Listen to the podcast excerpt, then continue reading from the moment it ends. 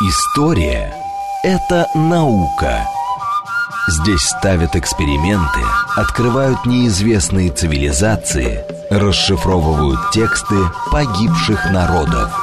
Историческая программа Михаила Родина «Прошлое». Еще вчера мы этого не знали – еще раз добрый день, меня зовут Михаил Родин, это программа «Прошлое», и как вот только что сказал наш э, голос э, радиостанции, еще вчера мы этого не знали.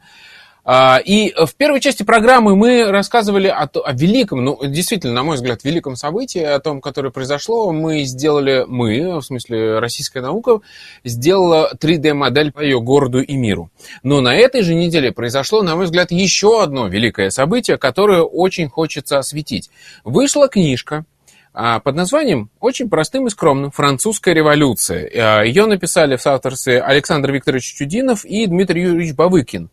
А, и это действительно важно, потому что это первый обобщающий труд, который вышел у нас здесь после вообще Советского Союза. То есть никогда не было одного большого обобщающего труда про французскую революцию. И сейчас у нас на связи один из авторов этой книги Александр Викторович Чудинов. Добрый день. Добрый день. Первый вопрос. Зачем? Казалось бы, что мы не знаем вообще про французскую революцию? Ну, господи, это же, ну, как бы это, с, этим, с этой иконой носилась вся советская историография. Зачем нужно было писать еще одну книгу про французскую революцию? Э, вы совершенно правильно сказали, э, икона. Э, дело в том, что история французской революции, она во многом была мифологизирована не только у нас, но и во Франции, и на протяжении 150 лет историография французской революции э, представляла собой такой огромный большой миф французской революции. И только с середины 20 века, сначала там в Англии, в Франции, а потом и у нас, постепенно научные исследования – позволили начать демонтаж этого мифа. Потому что э, многие стороны французской революции, которые кажутся вот незыблемыми и общеизвестными, при э, рассмотрении их э, сквозь призму данных источников, оказываются просто ну, вот, э, выдумкой. Угу. А, у нас с вами была отдельная большая программа в цикле «Родина слонов» про французскую революцию. И вы тогда популярно объяснили, что любой человек, который говорит «Великая французская революция», он как бы не очень понимает уже, не, не, не в русле современной историографии. Сейчас ее не принято называть «Великой французской революцией», потому что это именно такой, ну, советский историографический миф, да? Правильно? Нет, не совсем. Э, ее не, не принято было всегда называть э, Великой революцией везде, кроме э, России. В России угу. еще до революции, в XIX веке, либеральная интеллигенция, она вот как раз сделала икону из французской революции. Она рассматривала французскую революцию как предсказание о будущем России, причем такое о светлом будущем России, потому что образ французской революции, который тогда существовал, это был образ революции праздника, революции торжества свободы, и то есть такой очень привлекательный образ был, хотя имевший мало э, общего с реалиями революция. И тогда стали называть ее Великой Французской революцией. Потом это переехало уже э, в советский дискурс до середины 30-х годов. Потом при Сталине ее было запрещено называть Великой, поскольку Великая могла быть только Октябрьская революция. А уже в оттепель, э, как бы в пику вот этой э, сталинской э, идеи, ее опять стали называть Великой. Ну, уже с 80-х годов 20 века историки и исследователи, которые занимаются, они перестали это называть, потому что мы говорим на том же языке, на котором говорит мировая историография. Э, нет у нас теперь пропасти между отечественной историографией и мировой. И поэтому ну, отказались от такого э, отражения культа, потому что это был культ французской революции, как, как Герцен говорил. Ну, у нас все-таки светское научное знание, поэтому без этого. Хорошо, но тут мне интересно, а что же произошло в историографии там за последние 40 лет, э, что отменило вот это слово «великое»? Ведь французская революция, мы сейчас подробно об этом поговорим, она действительно изменила мир. Ни одну страну, ни одну династию свергла. Совершенно э, верно, бесспорно, она действительно изменила мир, но сами французы ее не называют Великой революцией. Они просто говорят французская революция, и все понимают, о чем речь потому что последующие революции, они имели другое название уже. И э, что касается э, достижений вот последних там э, десятилетий, очень много достигнуто. Показали, например, э, специалисты по экономической истории, что французская революция не была э, экономически э, обусловлена, не была необходима, потому что Франция это была бурно развивающаяся страна, которая, в общем-то, по темпам была сопоставима с Англией, а когда произошла революция, после того, как произошла революция, произошло такое падение экономическое там, в некоторых э, областях, оно продолжалось до 60 лет. Это э, э, наверстывала Франция после революции. Она отстала от Англии навсегда, потому что в Англии революции не было, Англия развивалась. Э, показали много э, о последствиях революции, что последствия революции, опять же, для экономики были крайне негативными, в частности, развитие того же капитализма в сельском хозяйстве было заторможено на десятки лет, и э, эффективность сельского хозяйства, эффективность промышленности была тоже в результате революции снижена намного очень. И в целом революция, вот цена революции оказалась э, слишком дорогой. Э, цена вот этих вот идеалов. И э, мы сейчас, я хочу вычленить для меня, на самом, ну, как, как я считаю, важнейший э, момент, что мы привыкли думать в советской историографии, что э, французская революция это как, как вообще мы описывали это явление? То есть у нас был формационный подход, и менялась одна формация на другую. То есть, грубо говоря, во Франции существовал феодализм в его загнивающей форме, который был экономически невыгоден, и э, в этот момент случился экономический переворот, и вот эта новая э, буржуазная, я не знаю, как это назвать еще, э, экономика, она победила. На самом деле мы сейчас понимаем, экономисты просто исследовали ситуацию, огромное количество источников поняли, поняли, что нет. Во Франции, во-первых, не было в этот момент феодализма, во-вторых, это было вполне себе успешное с экономической точки зрения общество, правильно? Да, совершенно верно.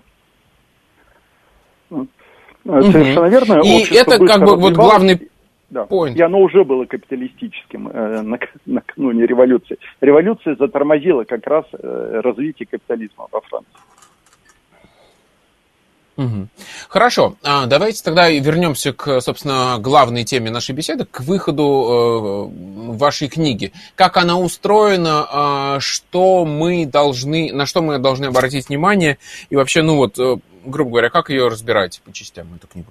Ну, книга писалась для широкого читателя, то есть это э, научно-популярная работа, построенная, однако, на результатах исследований как э, российских, так и э, зарубежных авторов э, на исследованиях последних десятилетий. То есть огромный материал был накоплен. И здесь, в общем-то, какого-то особого подхода к чтению не должно быть. Здесь просто читайте, получайте удовольствие. Надеюсь, это будет так. Вот. Писали специально, угу. писали легко, для тех, кого заинтересуют э, подробности и кого заинтересуют уже как бы выходы на собственную научную литературу, дан э, большой список литературы, который, э, современной литературы, которую читатели могут сами освоить. И здесь эта вот работа, она скорее такой общий взгляд и введение вот, в эту проблематику. А как получилось, что эта книга имеет, э, ну, для меня, честно, я, может быть, не очень хорошо разбираюсь в этой теме, но для меня есть два имени а, в, в этой проблеме, скажем так. Это Дмитрий Юрьевич Бавыкин и вы. а, как получилось, что вы объединили свои усилия и сделали это совместной книжкой? Ну, мы сотрудничаем давно и плодотворно э, в разных проектах, и, в общем-то, вместе издаем французский ежегодник. И, и как... Э, когда нам предложили вот этот э, проект реализовать, историю французской революции, мы э, разделили э, примерно э, пополам революционное десятилетие, поскольку я э, больше писал и больше у меня работ есть по э, первым пяти годам, то есть до 94 года, до 1794 года, я взял как раз вот эту первую половину. А угу. Дмитрий Юрьевич, которому принадлежат фундаментальные работы по Эм, Термидору, по периоду директории, по раэлийскому движению, он взял остальные пять лет от 94 года до 99 -го. А вот интересно, как работают два соавтора в таком большом сложном вопросе? В том смысле, что э, наверняка думаю, что у вас общее э, отношение к происходящему там единое, но наверняка вам приходилось утрясать какие-то концептуальные вопросы. То есть один к этому подходит так, другой по-другому. Были ли споры? Да, да, да, такое, такое действительно э, было, какие-то концептуальные вопросы, но здесь речь шла скорее в акцентах. И если кого, кого-то заинтересует вот здесь э, разница в акцентах, э, можно взять э, итоговую э, главу, то есть по итогам французской революции, которую писал Дмитрий Юрьевич, и э, взять главу по итогам французской революции, которую я писал для всемирной истории, вышедшей э, в Институте всеобщей истории, и сейчас вот переиздание появилось. Э, различия в нюансах есть там, да. Ну, здесь этот, они, поскольку э, не, не настолько разительны, не настолько принципиальны, то ну, мы здесь э, это, в общем, методом консенсуса как-то улаживали эти расхождения.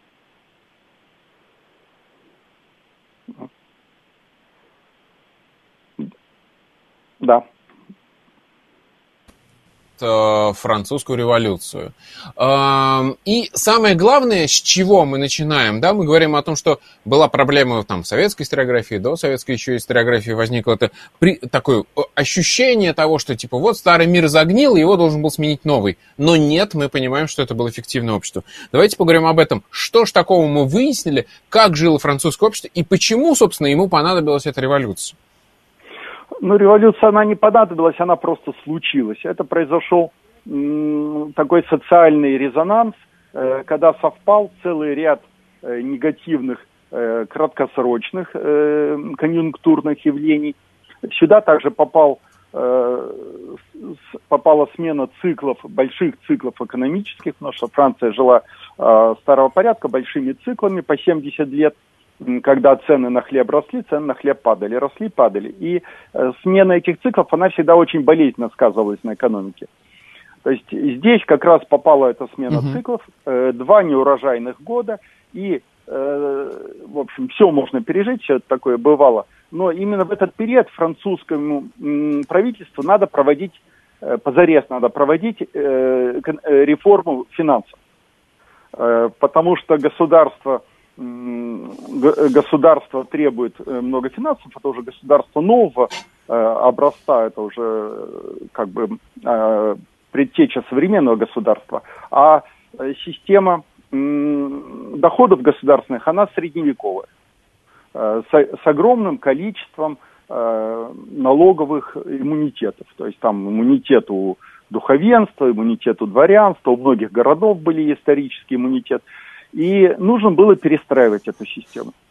И правительство, они пытались справедливую систему общего налогообложения, причем э, кто, чтобы кто имеет больше, платили больше, кто имеет меньше, платили меньше. Они, это правительство пытались с середины 18 века провести эти реформы, но духовенство, дворянство сопротивлялись, не получалось.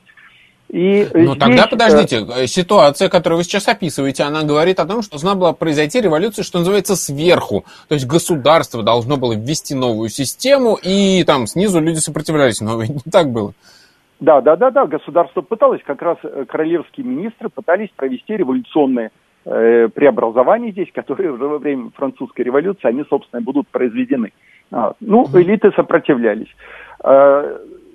Возник э, к этому периоду, к концу 80-х э, годов возник огромный дефицит бюджета. Огромный дефицит бюджета, потому что Франция очень хорошо, можно сказать, вложилась в независимость США.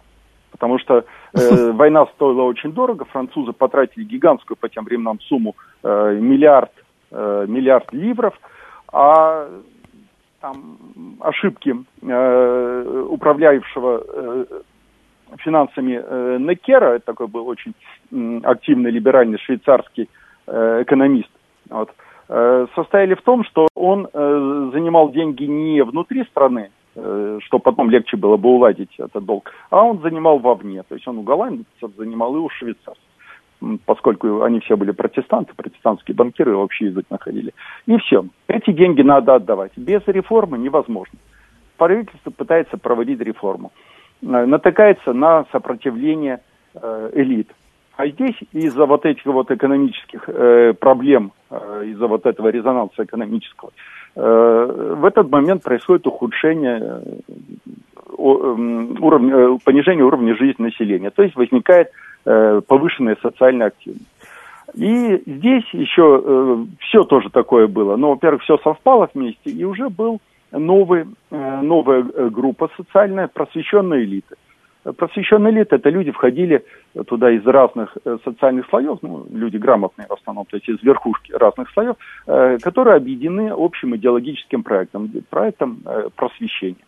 И вот эта просвещенная элита, пользуясь кризисом таким, кризисом финансовым, кризисом, возникшим из-за противоборства элит, борьбы внутри элит, э, привлекая недовольное население, которое, в общем-то, плохо разбиралось э, в политике, вот там, что наверху происходит, но просто хотело, чтобы цены на хлеб были ниже, жить хотело. Вот.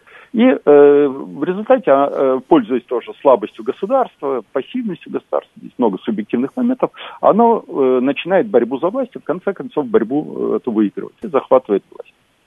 Ну, вот. Уже после То есть правильно этого, ли я поним, понимаю, да. что в этот момент парадоксальным образом, по сути, э, монархическое правительство выступало как ну, такое передовое общественное там, явление, да, то есть они хотели как раз именно сделать то, к чему все пришло.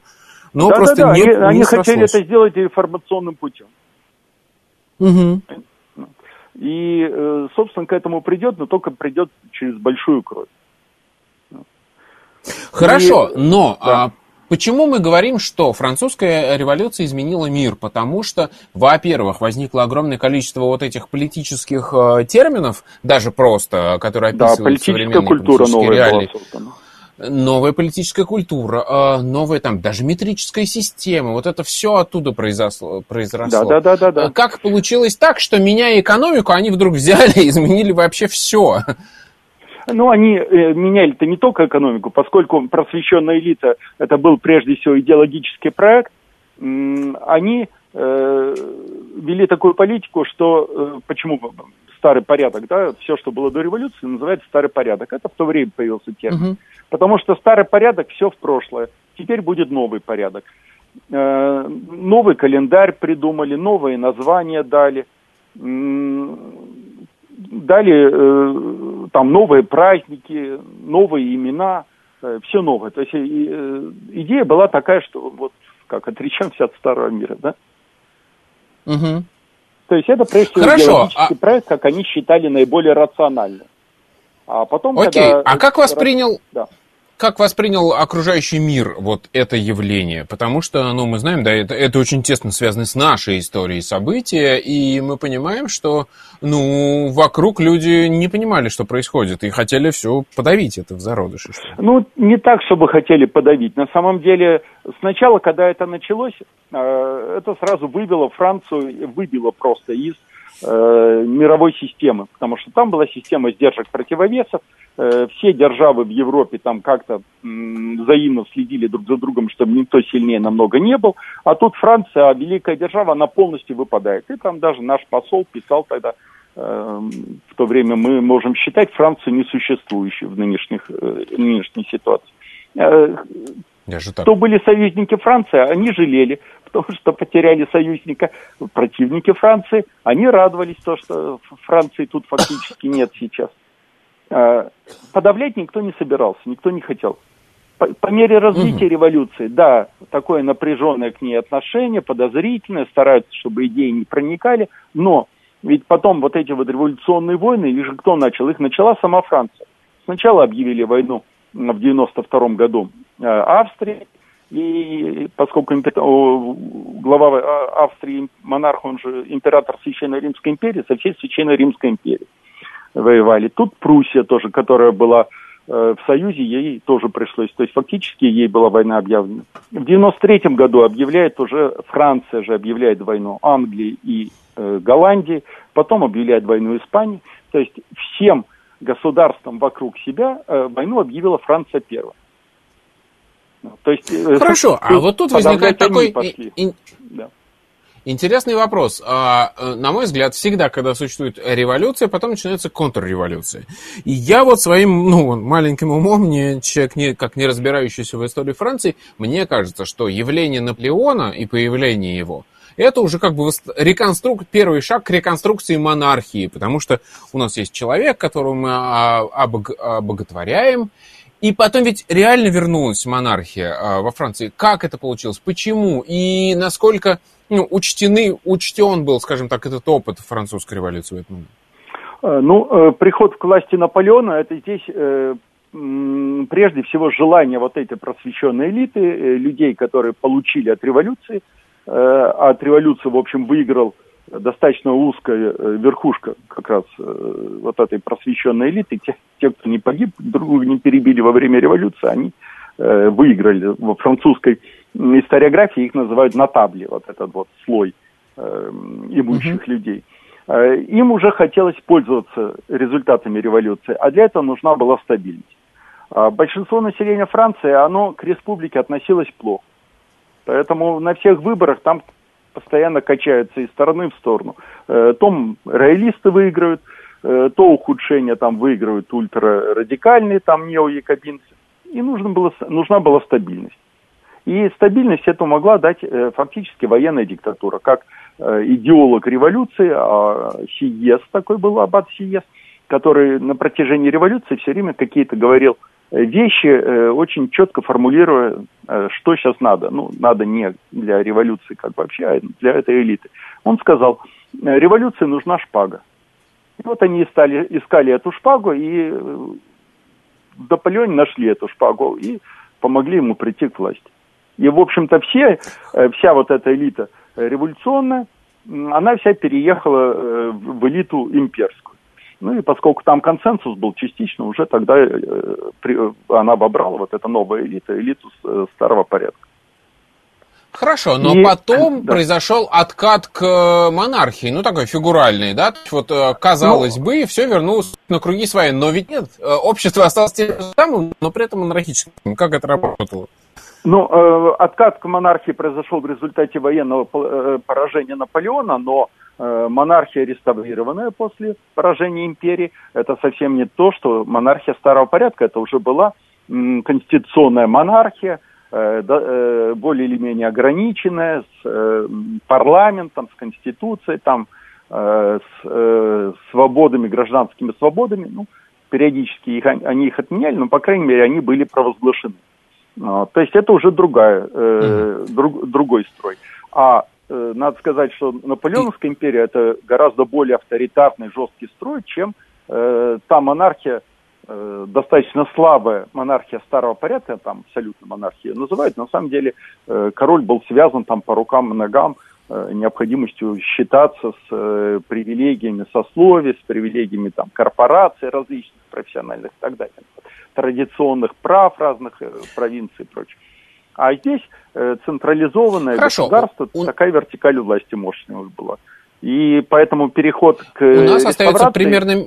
Смягчение уже это было. Да. У нас остается меньше минуты до конца эфира, и я бы вот хотел бы вот такой вопрос задать. Еще раз возвращаемся практически к началу. И э, имеем новую книгу на руках. Э, вопрос откуда берутся эти новые данные, как работают, почему мы сейчас здесь лучше понимаем французскую революцию, чем исследователи там 70-х годов, предположим? А, работа с источниками. Во-первых, массовое э, использование источников э, современной технологии позволяют э, более активно их использовать. А во-вторых, стремление середины 50-х годов где-то, ну вот, критического подхода к этой истории – чтобы очистить ее от идеологии. Потому что в XIX веке вся эта история французской революции и половину XX века, она была насквозь идеологизирована. И, насколько я понимаю, массовый материал, что называется, экономической истории, позволяет... То есть раньше историки не использовали огромное количество разных, э, ну, экономик разных малых семейств, там еще чего-то. А сейчас вот это позволяет вкопаться и понять, как жила конкретная семья в каком-то обществе. Совершенно точно. Отлично. Спасибо вам огромное. У нас на связи был Александр Викторович Чудинов. Мы говорили о выпуске новой книги «Французская революция». Меня зовут Михаил Родин. Это была программа «Прошлое». До новых встреч. Пока.